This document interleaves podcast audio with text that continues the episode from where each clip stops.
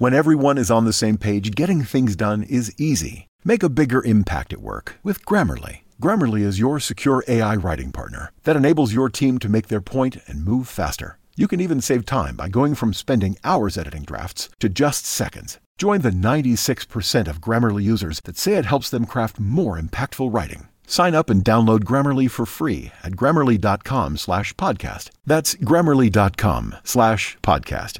Easier said, done. You are listening to Veggie Doctor Radio, and this is episode number 119.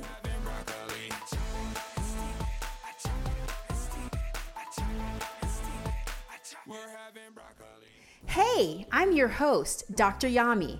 I'm a board certified pediatrician, certified health and wellness coach, author, and speaker. I'm also a passionate promoter of the power of diet and lifestyle in preventing and reversing chronic disease and bringing joy and longevity into our lives. This podcast is focused on plant based nutrition, habit formation, motivation, and mindset so that you can have the tools to live the best life possible. Are you ready to get started? Let's do this. We're having broccoli.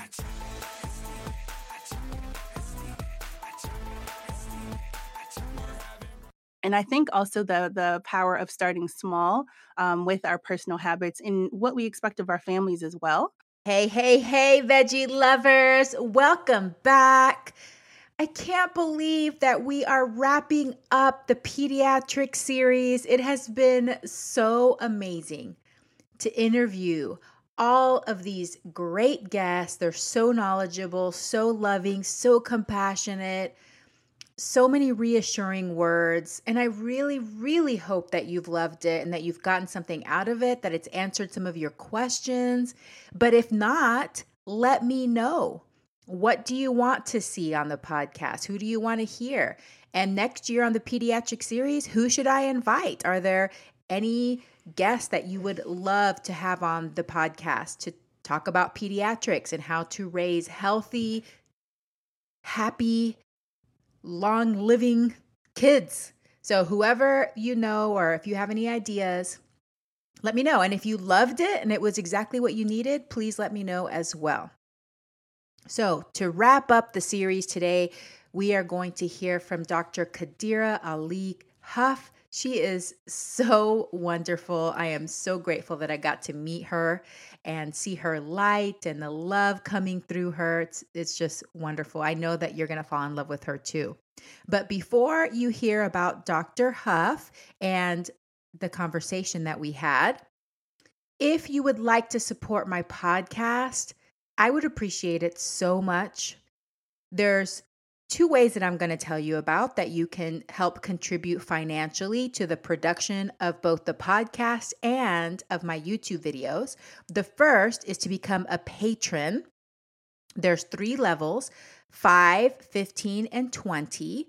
You only have a few days left, but if you become a $20 a month patron, then you are going to receive an autographed copy of my book, A Parent's Guide to Intuitive Eating How to Raise Kids Who Love to Eat Healthy. But also, the 15 and $20 patrons get extra perks like bonus content that nobody else gets anywhere else, monthly Q&As, fan requests, and lots of other fun stuff. So, head over to patreon.com forward slash the Dr. Yami or go to the show notes. The link will be there. The other way that you can support the show is by shopping. Who doesn't love shopping? So go to my affiliate store, dryami.com forward slash shop. You're going to find a lot of my favorite things. And I get a small percentage of those purchases that will go back to help make the podcast and my videos better and to support our work. So, thank you so much. I really appreciate it. If right now you can't contribute financially, but you need some help transitioning to a plant based lifestyle, you need recipes, you need to learn more about this, head over to dryami.com forward slash free. I have lots of goodies there how to replace meat, how to replace dairy, eating out shopping list and it'll be growing and growing because we'll be adding more goodies there for you. I would love to give a shout out to Bieber4556, who left me a review on Apple Podcasts titled Love.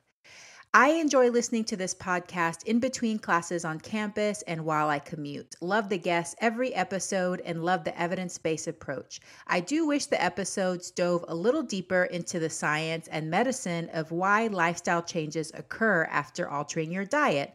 Otherwise, I'm a big fan and plan on listening to every episode created. Thank you so much, Bieber, for 556. I appreciate that so much. And thank you for the feedback.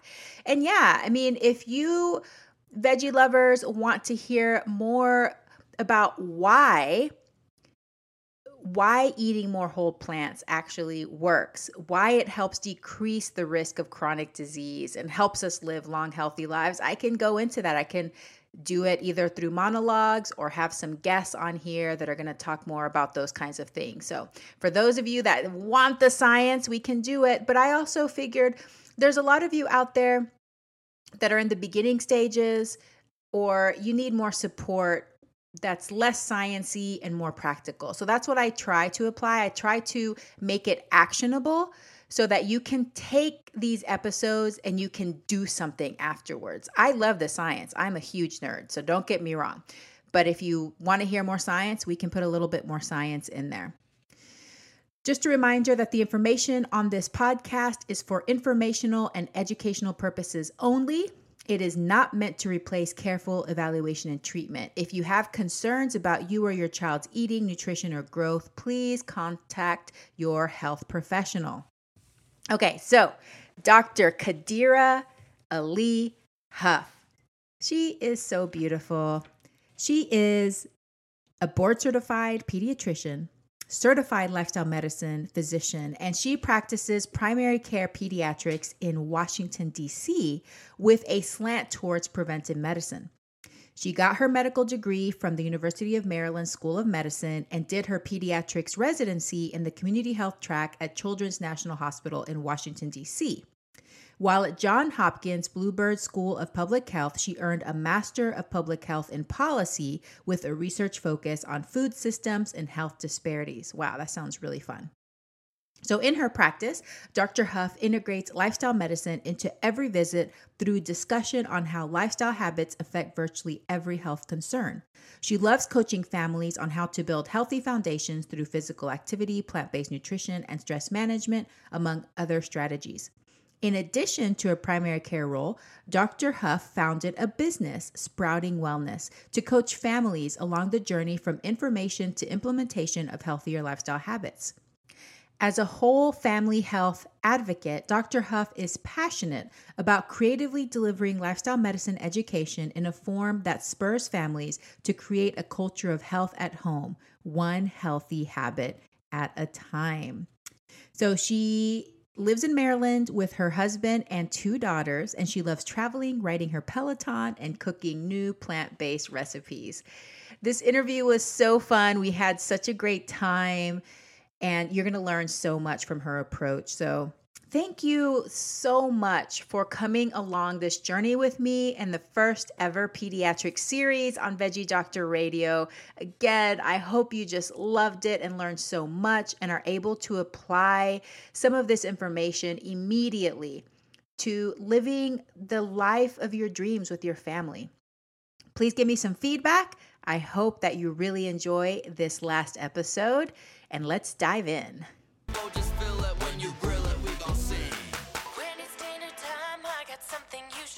Dr. Qadira Ali Huff, thank you so much for joining me on Veggie Doctor Radio. I'm so excited to get to know you better. Thank you so much for having me, Dr. Yami. I am a big fan of your work, and so this is an honor. So thanks for having me today.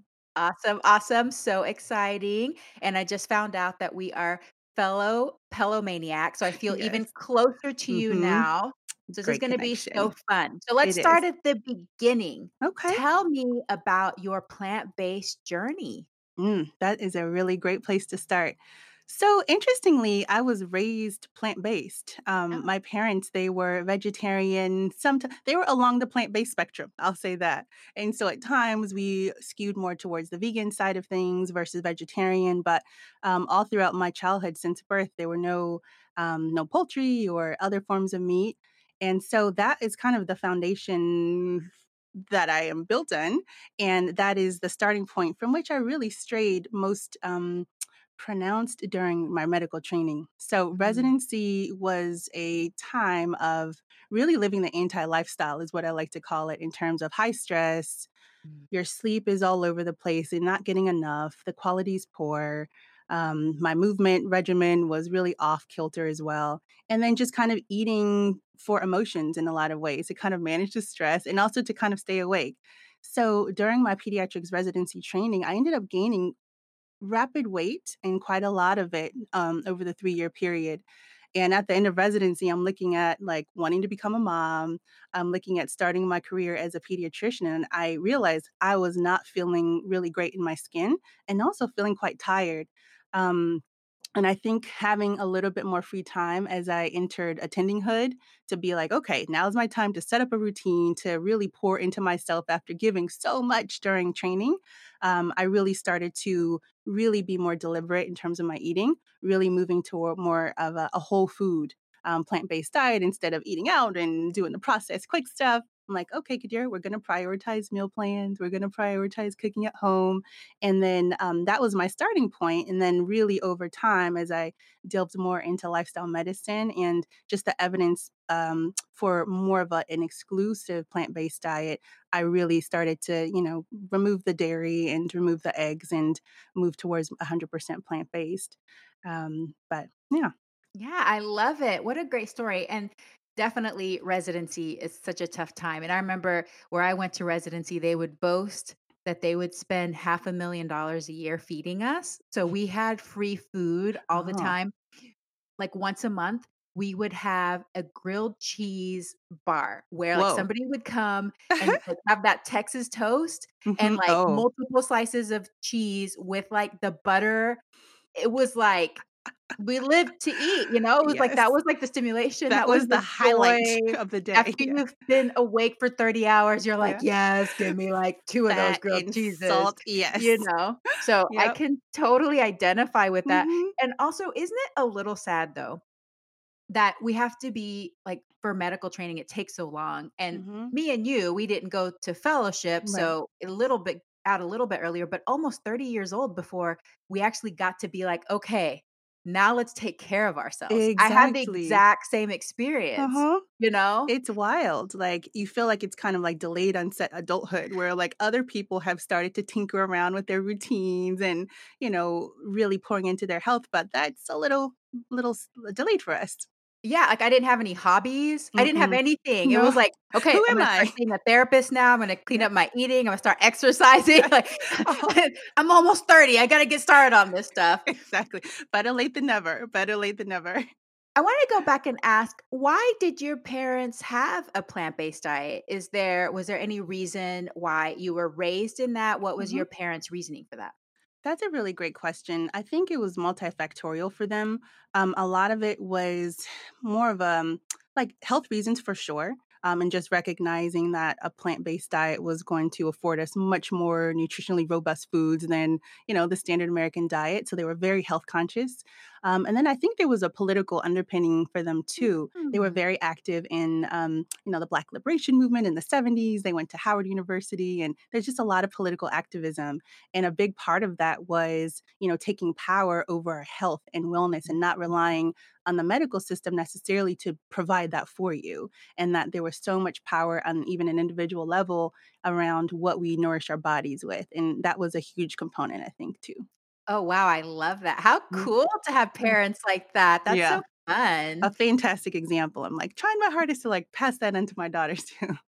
Well, speaking of, I wanted to talk to you about what lessons you have learned as hmm far as habit change when it comes to your own parenting experience. You have two daughters of your hmm own. And I know hmm that when we become parents, we have to go through that journey again. Like, what do we want to pass down to our kids? So, what have hmm you learned on your journey? That is a really great thinking question, and I think it's an evolution. Um, I think first and foremost, thinking about the moment after residency when I'm starting to establish habits was the importance of building systems Mm, and not relying on kind of um, you know taking it one day at a time. When it comes to successful behavior change, I think having routines and a system that you build um, deliberately really comes in handy with the chaos of parenthood because right like life is full of wrenches and weeks change from you know weeks change you know from week to week and so having that system already in place where you know this is what i do almost no matter what because obviously life happens and sometimes we're not going to be perfect but um, one thing as an example was my meal planning so i became very regimented. Saturday i'm going to think about what do we want to eat this week? You know trying to add some variety but also recognizing i want to make things simple for, as well but having a plan in place like monday through saturday this is the plan and then creating the grocery list after we have the meal plan on saturday and then sunday grocery shopping day and so mm, no matter how crazy the weekend is i'm like i know this has to happen no matter what. Um, so that was really, really helpful for me. Um, and I think also the the power of starting small um, with our personal habits and what we expect of our families as well. Um, during resident like post residency, I really wanted to get back into jogging. Like I really enjoy running. It's just so therapeutic. It clears my mind. But I had really fallen out of the habit when I looked at um, post residency life. So I'm like, where do I start? Let's start small, half a mile let's mhm. jog, walk half a mile. And then every couple of weeks, I would add another half a mile.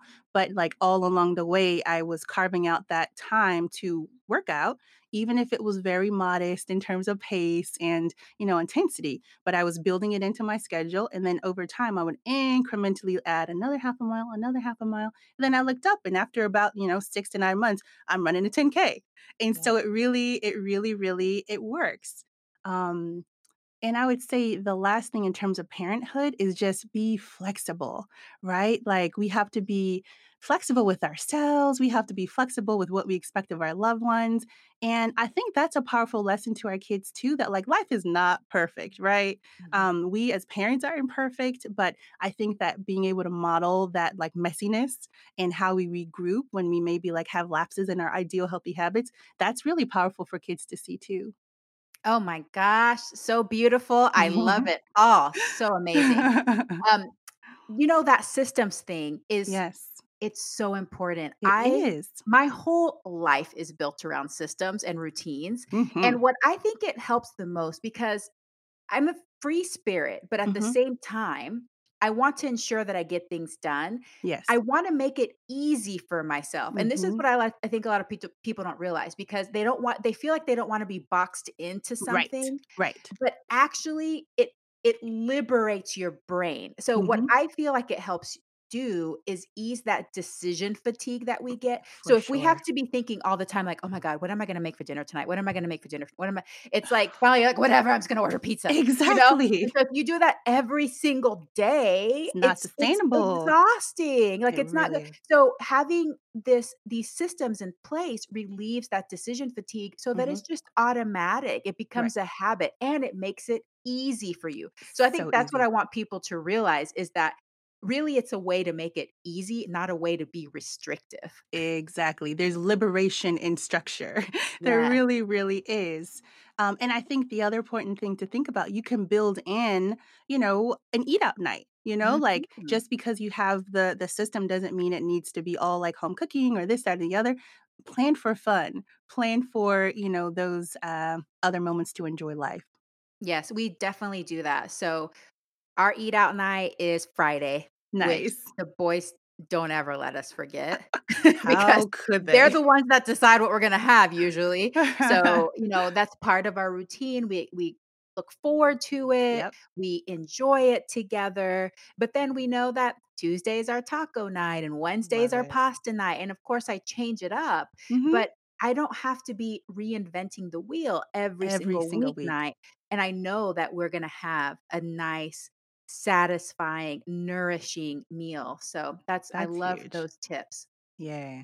Tell me about your philosophy on the parent-child relationship when it comes to behavior change. I know this is something we really wanted to get into on this Yeah. episode. This is a big one, and I think that there's so many layers. Um, doing primary care pediatrics, we talk a lot about the importance of the family unit being on board as much as possible when approaching behavior change and lifestyle change. Um, one big I think mental obstacle that I think parents have is recognizing that we shouldn't be asking the child to do anything for the most part that the whole family unit isn't going to support and be on board with. Mhm. Um, because when it comes down to singling out an individual child who might have, you know, maybe elevated weight or other little health issues creeping up, it really leads to a lot of um, unintended negative consequences by doing that. And Mhm. also, the child isn't going to be as successful as if as the whole family being involved and having that support and knowing we're all working together towards a common goal of like health and wellness. Mhm. So I would say that's the like the biggest um, initial starting point and then just recognizing that um, you know behavior change is going to be most effective when everybody works together um, in terms of you know goal setting in terms of supporting and then also when everybody's working towards similar goals you're able to make changes in the home um, that are going to have a likelihood of being long uh, longer lasting. For instance okay if we're trying to cut down on juice it's going to be really hard to do that if the juice is still there and everybody else is still drinking juice, but the one kid's being told, don't drink juice. Mhm. Versus, hey, we're all going to have this shared goal of like, we want to cut down on juice. We want to increase our water intake. Let's maybe buy half as much juice this week. Um, and let's all maybe have a, a shared goal of maybe one cup per day. And we choose whenever we want to have that cup. And then you have that sense of teamwork, you have that sense of shared goals. Um, so I think that that's really key to remember. Um, and then as a part of that, one thing that comes up in primary care is that parents feel bad about asking other children in the home to be on board sometimes with these little health changes. And the other aspect I like to focus on when we're thinking about family focused behavior change is that everybody wins when we're trying to get healthier. And so, let's say one particular child might be having a few um, health concerns early on that other children are going to benefit by making the exact same nutritional and fitness and you know even mindfulness changes. Everybody wins when these changes are made. So i think that kind of reframing from um, a perspective of maybe like deprivation or being restrictive to hey this is going to open up better health for everybody so let's all try to get on board you know incrementally. Um, and then lastly i think sometimes it can be really hard as a parent to step fully into this role of boundary setting um, around food uh, specifically i find that and by that i mean parents feel bad for saying no to certain things like oh i don't want to deprive them or you know i don't want to set up um, you know an unhealthy relationship with food which we absolutely do not want to set up an unhealthy relationship with food however one of our like fundamental jobs as parents is to create boundaries in all sorts of ways in our kids lives like we have boundaries around you know wearing seatbelts in cars we have boundaries around getting schoolwork done. There are boundaries everywhere, and that's part of parenting. And so, the same kind of um, empowering thought I like to apply to healthy lifestyle changes too. It's literally our job to teach children how to treat their bodies and how to live well um, from head to toe. And so, just kind of stepping in to that power as a parent, um, and it's a big responsibility. It's not one to be taken lightly, but it's one that's uh, kind of fundamental to our job as parents. I think is an important mental shift as well. Yes. Oh my gosh, I love that. I feel that a lot of parents need to be given permission, like you said, step into their power, to You can feel empowered. I've had parents come into me that they have toddlers, I mean, like two-year-olds. Mhm. And when I say, you know, I'll say, like, Are you brushing teeth? Are you helping brush teeth? They'll say something like, "Oh, they won't let me." I'm Right. like, "But they're 2." Mhm. You know? So, you know, so I think Yes. there are some parents that they they feel so timid about it, but the same term that you said, like these boundaries, I call loving limits Yes. because it's true. Like, I mean, I do teach intuitive eating, and Mhm. I do want parents to help children learn how to tune into their bodies, So to honor and respect their hunger and satiety. But if we just had like M&Ms lying around all the time, I mean like yeah, everybody's just going to be eating M&Ms all the time. You know? So we have to set up our environment in the way that it's health promoting for Yes. everybody, for our, the way that our brains work as humans. So I think understanding those things is is really important Mhm. whenever we're trying to take on these tasks as parents. So I think those are all great tips. Tell me a little bit more about role modeling. Why is Mhm. role modeling so important in teaching children healthy habits? So as cliched as it is, I think it starts with the idea that we're our kids' first teachers. Like like it or not, they are learning from what we say, um, but more importantly from what we do.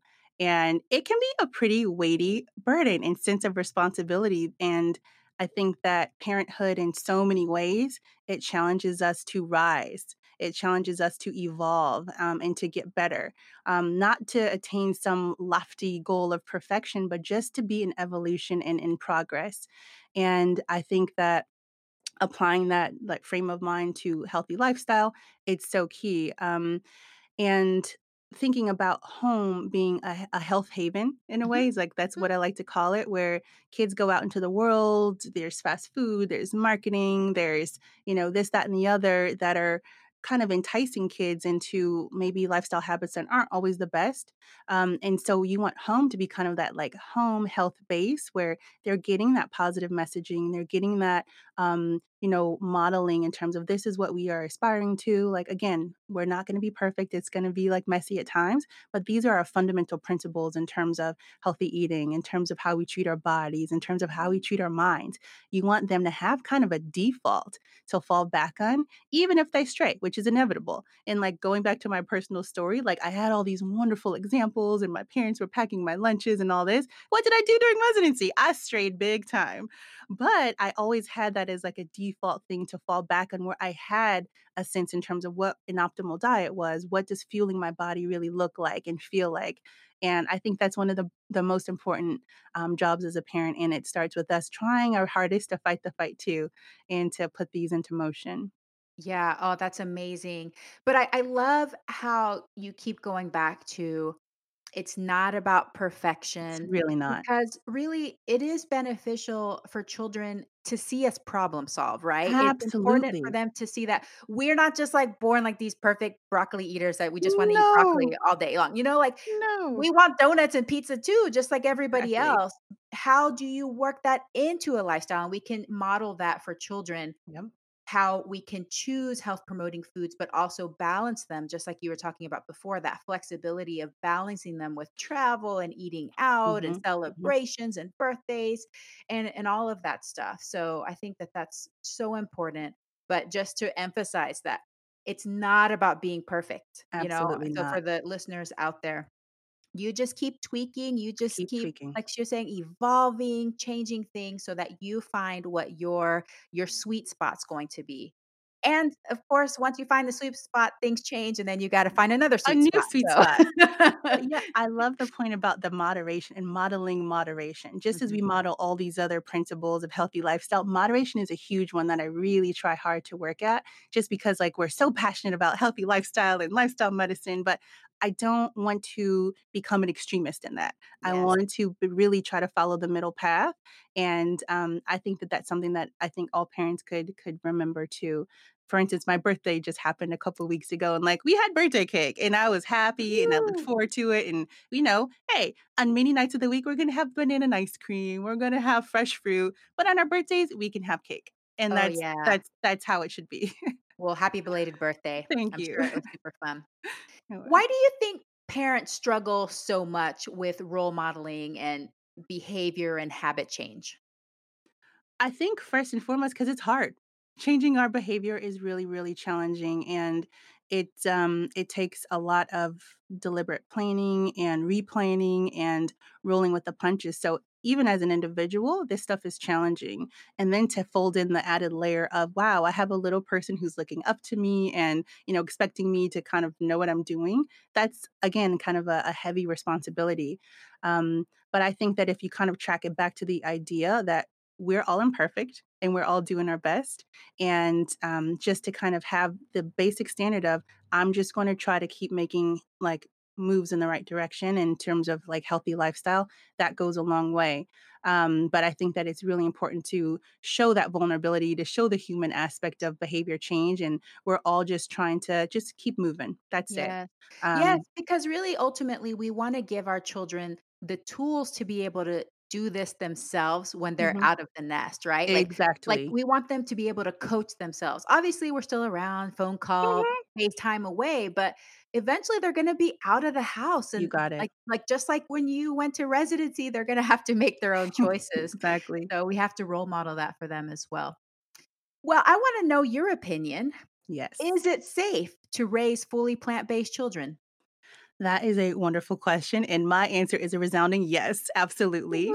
I think that when you take a step back in terms of where we are nutritionally as a country, by and large, we're not eating enough vegetables. We're not eating enough fruits. We're not eating enough whole grains. Our fiber intake is abysmal. So this is kind of like the st- the starting point for the quote unquote standard American diet. So when I start to discuss plant-based eating in my clinic, I, I approach it from a perspective of all there is to gain Mm, versus all there is to be lost from not having animal products around. And then also really reminding families that there's really nothing unique to the nutritional profile of animals that we can't get from plant-based sources, plus or minus a supplement. Mhm, And so, um, what we will lose is the cholesterol and all the saturated fat, and you know the increased disease risk in terms of diabetes and cholesterol, or you know high cholesterol, heart disease, cancers. These are all things that we get to you know leave in the rearview mirror as we move towards more of a whole food plant based diet. So it is absolutely safe for kids, and there's so much to be gained by moving um, families in that direction. Even incremental moves in that direction. Um, it doesn't have to be an all or nothing um, you know, move by any means. Yeah, no, that's beautiful. And and just like you were saying, when you talk about to your families about what to put in rather than what to take out, I just that word that always comes to mind is just abundance. Abundance. Because it's true, once you actually start getting the animal products out, you realize that animal products is just like a few things, right? It It's really is. chicken, it's beef, it's eggs, it's cow's milk, maybe Cheese. pork, Mhm. and that's like it's like that's 5 different ingredients Yep. I don't know if I missed eggs, but maybe 5 or 6, something like that, but that's only Very 6 few. different things Mhm. in the plant-based world. I mean, just thinking about beans, there's like 400 varieties of edible beans, incredible. you know, we have 20 commercially available plant milks on the market. The variety is huge, It's and and we think of, like day. whenever we think "Mm, don't eat animal products, people are like, "Well, what do I eat?" Right. It's it's so much, it's like the question should be, "What do you not eat?" You know? Exactly. So, sorry, I had to I go off on a tangent there. No, I love that. That makes me so happy to hear. You know, I feel the exact same way. So, what do parents need to consider? What do they need to be cautious about if they do decide to make the decision to Mhm. raise a fully plant based child? So I would say one of the biggest things to keep in mind is the importance of planning, like having balanced meals that you're planning to prepare for your family. Um, whole food plant based eating, especially for children who have pretty dynamic nutritional needs in terms of fat and protein and things of that nature. We really want to make sure that we're setting their plates up to reflect that. Um, so I think there's so many wonderful resources online in terms of how to be um, conscientious in terms of meal planning. That's a starting point. Um, number two, I would say the importance of certain supplements. So depending on um, how where along the plant-based spectrum families are aiming to be, like if they're going to be exclusively plant-based, then having at least a B12 supplement is really, really critical. Um, and then also, I would say consider vitamin D, um, be, depending on what fortified non-dairy products they're consuming in terms of soy milks or you know other plant-based milks or yogurts is really highly variable in terms of what those um, alternative foods are fortified with. So vitamin D, possibly calcium, um, and maybe the omega 3s. But I would say the one for sure is the B12, plus or minus the other ones, um, depending on what the nutritional makeup of their diet is and how picky the kid is, too. hmm hmm Um, and then the last dimension I would say is like the social implications of moving towards plant based eating. That can be really challenging, almost more so, especially for children, than the like the nuts and bolts of getting healthy plant based meals together.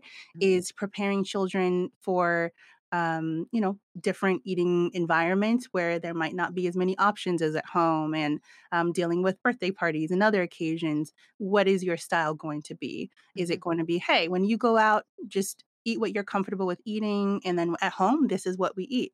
Um, that's one approach versus, hey, I'm going to show up with a plant based alternative to the birthday cake or, you know, have a side dish. So I think every family has to figure out like what their approach will be. But I think at a minimum, just think about those social dynamics and what that might mean for your kid at various stages of development. Yeah, absolutely. Because it can definitely change, you know, For sure. whenever they're younger and they don't have too much an opinion. You can pre-eat before Mhm. events, you can take something along. When they're older, I think some children might struggle a little bit more with Yeah, feeling excluded if they don't participate. So every family kind of has to decide where Mhm. they're going to land on some of those decisions. So those are great, great um, tips there. So, what would be your wildest dream come true in regards to your patient's lifestyle habits? Ooh, this is a fun one. There's so many, like, if I had a magic wand, um, I would say just in terms of how critical plant-based nutrition is in terms of opening the door to optimal health and feeling great and from head to toe, I would probably focus on, um, plant-based education in terms of just, like, knowing the nuts and bolts of, like, why this style of eating is great, plus culinary medi medicine or culinary education for kids and and adults. I Mhm. think cooking is definitely it's starting to be on the upswing in the midst of the pandemic because we're at home and a lot of folks are eating out a lot less. So we're returning to the kitchen, which is fantastic. But a lot of us, eh, cooking has been a lost art. And so I think teaming up um, the plant based education plus some culinary education is a really, really wonderful combo that would lead to a lot of long term um, benefits in terms of you know opening up the, the the health benefits down the road. Um, and that's on an individual level. I think that there is a ton in terms of the policy level, but Mm. focusing on the individual level, it'd be that.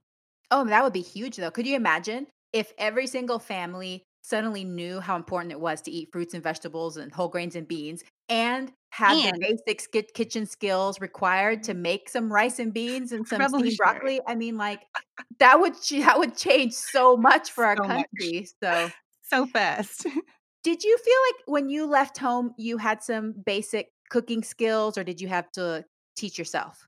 That's a great question. I think my cooking my cooking strength has definitely evolved over time, but I I knew how to do a little something in the kitchen by the time I was in medical school and living independently, and I actually really enjoyed cooking too, so that helped me just, um, be more proactive about finding new recipes and just playing around in the kitchen. That was actually one of my, like, stress relievers, um, to a large degree in med school too. I would I would cook quite a bit, so I had some pretty basic cooking skills, although my mom says now I've surpassed her in the kitchen, so I'm like, "Oh, well, thank you." Whoa, compliment. She yeah, she's she's very sweet, very generous. That's so cute. Yeah, I really I have 2 sons, but Mhm. I tell them that I wanna make sure that before they leave for college, they need to be comfortable in the kitchen. I don't need them to be like master chefs or anything, but I want them to be able to put together a meal, Yep. plan a meal, and, you know, I think that's just so important for health in general. Mhm.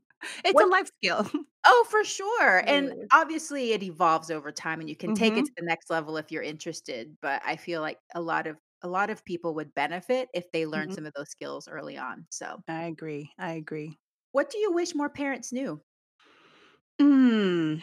Oh, so many things. I think this pandemic has really really highlighted how much work, quote unquote, parenthood is. And I, at this particular moment, I just want parents to know they're doing awesome Mhm. and that they are the exact parents that their children need.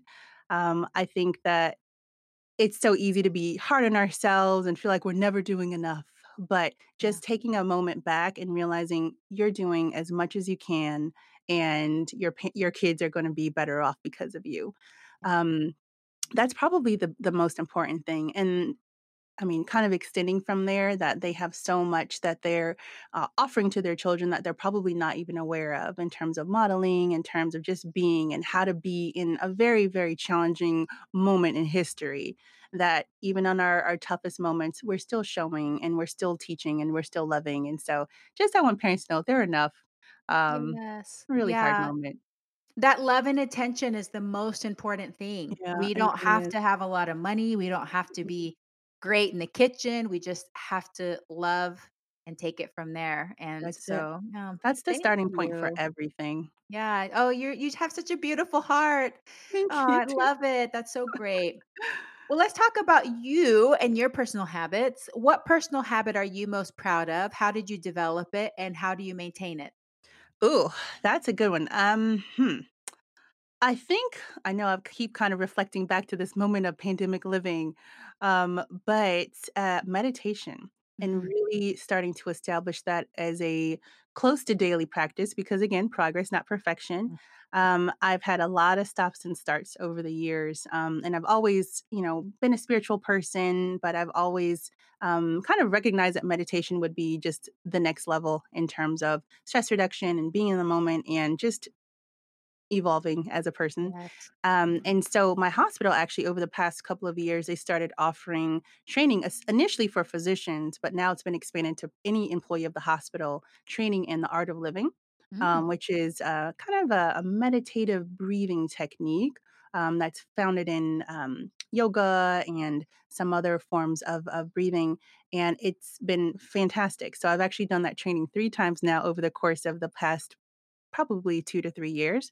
Um, the most recent training several months ago really was, I think, um, the magic the magic sauce in terms of really establishing it as a routine, um, where I'm now at the point where, hey, if I don't get my meditation in, I feel off. mhm. Um, and that's one of my big litmus tests in terms of like when something is really entrenched and has become like a part of your fiber. Um, and so I'm really proud of that. And I think it's just taking kind of time and, like, start and stop, start and start, but, like, keeping my eye on, like, the final goal of, like, "This is important. I know I feel good when I do it. I know that there's so many health benefits from head to toe." So that kept kept me kind of driven even as I was having my starts and stops along the way to Yeah. establish it. Well, have you developed a system around it? Is there a particular routine that There you have with your is. meditation? Yeah. So my routine has been kind of pre-COVID and then post-COVID. so pre-COVID, like I could like wake up and like, you know, have my like 20 to 30 minute moment before like mama starts calling out from the other room. Um, but now it's become more flexible where I'll do it either in the morning if I can, you know, squeeze it in or during nap time. Um, so one of those two times. I know myself enough if like it doesn't happen prior to midday, then uh, nighttime becomes a little dicey. Yes. Um, so that's that's the big thing, um, for me. I love it. Yeah, I'm a meditator too, and I Oh, do it after my exercise because I found that after I exercise, I'm able to go a little deeper because I and Mm. those endorphins kind of help me Mhm. settle a little bit because otherwise I have crazy monkey brain Oh, yeah. like 5 minutes and I'm like, uh, checking how long has it been? It's been 30. So, that's awesome. Oh my goodness, this has been such a great conversation. I feel like we have so much in common and share so much. So it's been so great to hear from you. I know that the listeners are going to want to check you out immediately. So please let my listeners know how they can connect with you. Thank you, Dr. Yami. Um, so right now I'm most active on Instagram. Um, Facebook will be built out soon, but for now I'm on Instagram at Qadira Huff MD. Um, and then I have a soon to launch uh, lifestyle medicine virtual practice Sprouting Wellness MD, also on Instagram. So, but I think finding me on Qadira Huff MD, that's a great place to start. And you have that website too, the Sprouting Wellness website, right? I do, I do. Yes, that's up and running, um, and will be built out more too. Okay, great. Oh, so wonderful. Definitely follow her immediately. She posts some great stuff. Thanks, So, Dr. Before we say goodbye, can you please leave my listeners with one call to action? What is one thing that they can start doing today to Mm, improve their children's health? mm, I love this question. I would say schedule a family wellness check in. It doesn't Mm, have to happen today, but schedule it today. And this can be an opportunity to touch base on where your family is in terms of their healthy habits, and then start a conversation together about where they would like to move in terms of continuing on the journey of healthy living. Um, and so at that family wellness meeting, you can create one SMART goal.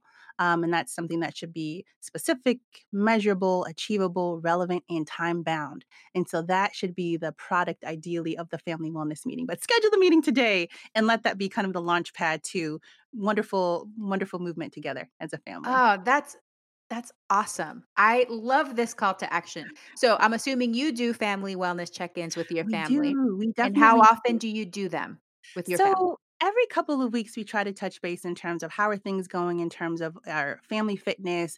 Are we scheduling in in terms of like going on our hikes and our family bike rides? How are things going?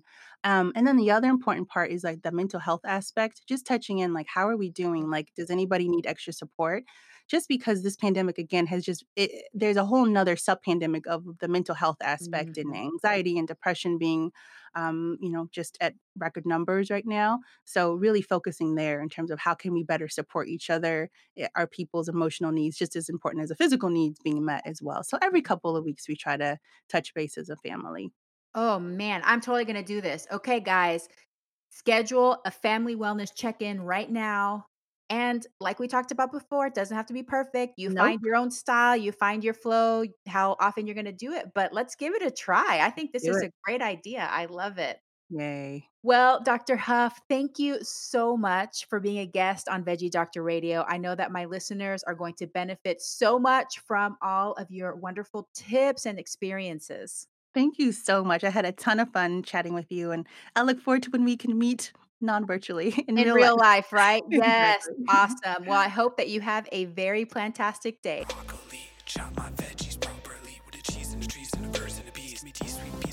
I hope that you enjoyed today's episode. Thank you for tuning in, and I look forward to having you back again next week.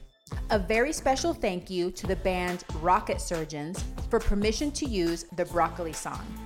To find out more about the Rocket Surgeons, please visit their website at rocketsurgeonsband.com or Facebook at Rocket Surgeons Music. Please subscribe so that you never miss an episode.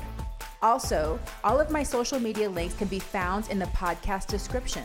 Send me a message and let me know what you think of today's podcast. Sharing is caring Please share, rate, and review my podcast and drop me a line if you have ideas for future episodes. Thank you once again and have a plantastic day.